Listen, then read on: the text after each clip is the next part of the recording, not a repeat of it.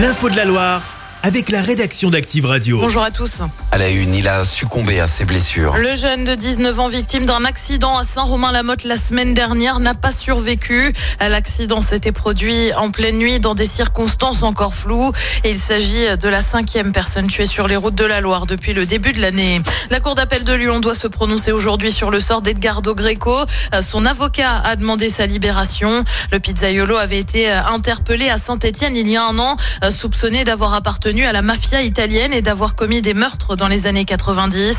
La demande d'extradition vers l'Italie a été cassée par la justice il y a quelques semaines en raison d'un vice de procédure. Une baisse de l'insécurité enregistrée à Rouen. L'info est communiquée par le maire suite à la visite du préfet sur place.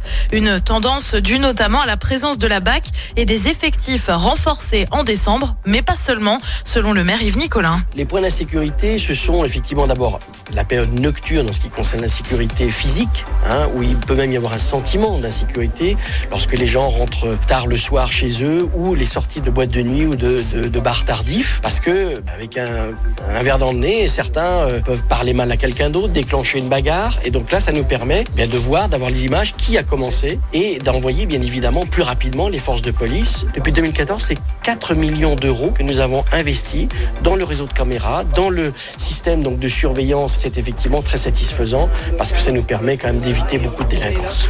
Et les infos sont à retrouver sur activeradio.com. Il se retrouve à Geoffroy Guichard. Les élus ont rendez-vous cet après-midi pour un nouveau conseil métropolitain à Saint-Etienne où il devrait être question du budget. Un conseil qui pourrait être marqué par des débats autour de Gaël Perdriau. Le président s'est mis en retrait depuis les révélations autour de l'affaire de la vidéo intime. C'est Sylvie Fayol qui assure l'intérim. Mais le maire de Roche-la-Molière, Éric Berlivet, lui par exemple, demande à faire élire un représentant, un porte-parole de la métropole pour, je cite, avancer sereinement jusqu'en 2026.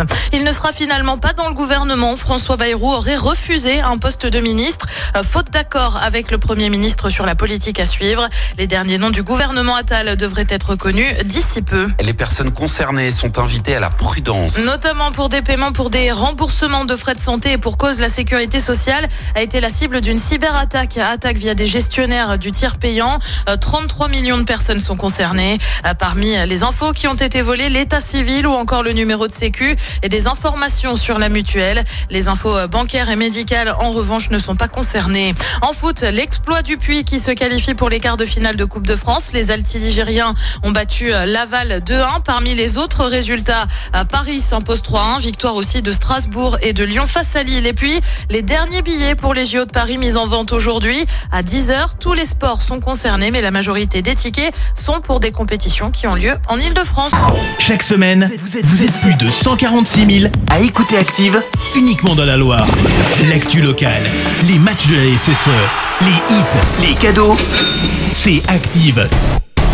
Source Médiamétrie, IR local, habitude d'écoute en audience semaine dans la Loire des 13 ans et plus, de septembre 2021 à juin 2023.